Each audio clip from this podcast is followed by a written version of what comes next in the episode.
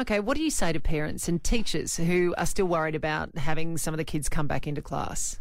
Look, I think we are in quite a different state with uh, COVID now. It's Omicron, and we know that it causes less severe disease, but the real problem with Omicron is it's very transmissible.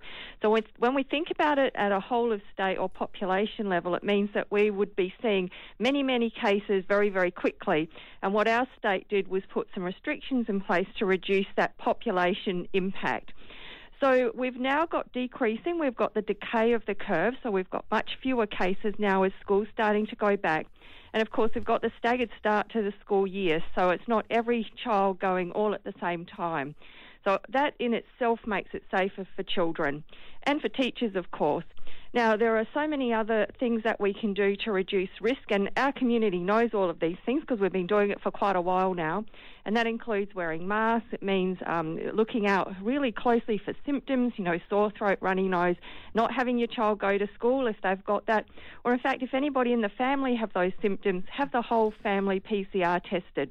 So, all of those things, and of course, lots of the things the Education Department have been doing and are planning to do, um, will help reduce that risk to children and families and really to our whole population. Uh, Professor Spurrier, you mentioned masks, and it is recommended that grades three and up need it, and high schoolers from year seven have to have it indoors. I've seen plenty of little pretty cloth masks getting ready, but are they really the ones that we should be wearing against Omicron? Look, we've actually just been looking at this at AHPPC at our national um, guidance on this, and uh, because a lot of people think, oh my goodness, I need an N95 now. Really, for community where the uh, surgical mask or the cloth mask is fine, and as long as the cloth mask are the three layers, and of course for young children, you really do need to have cloth masks because they're a bit smaller and they need to fit their face. The most important thing is actually that it's fitting well, um, whether it's a cloth or whether it's a surgical mask. So a large a loose uh, surgical mask on a young child is not going to be as effective as a nicely fitted cloth mask.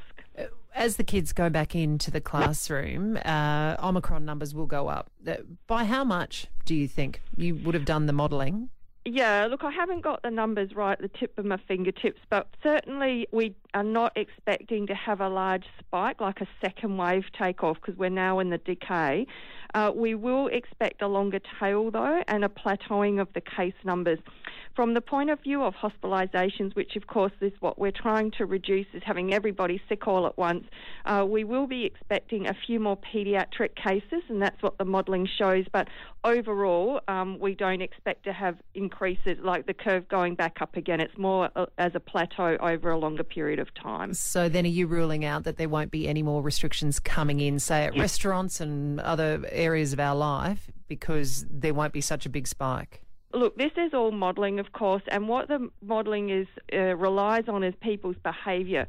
So, as a community, if we continue to have those protective behaviours, getting tested if we're sick, you know, the hand hygiene, uh, wearing masks and such like, we shouldn't expect to have to put any other widespread public health restrictions in place. The Ali Clarke Breakfast Show on Mix 102.3.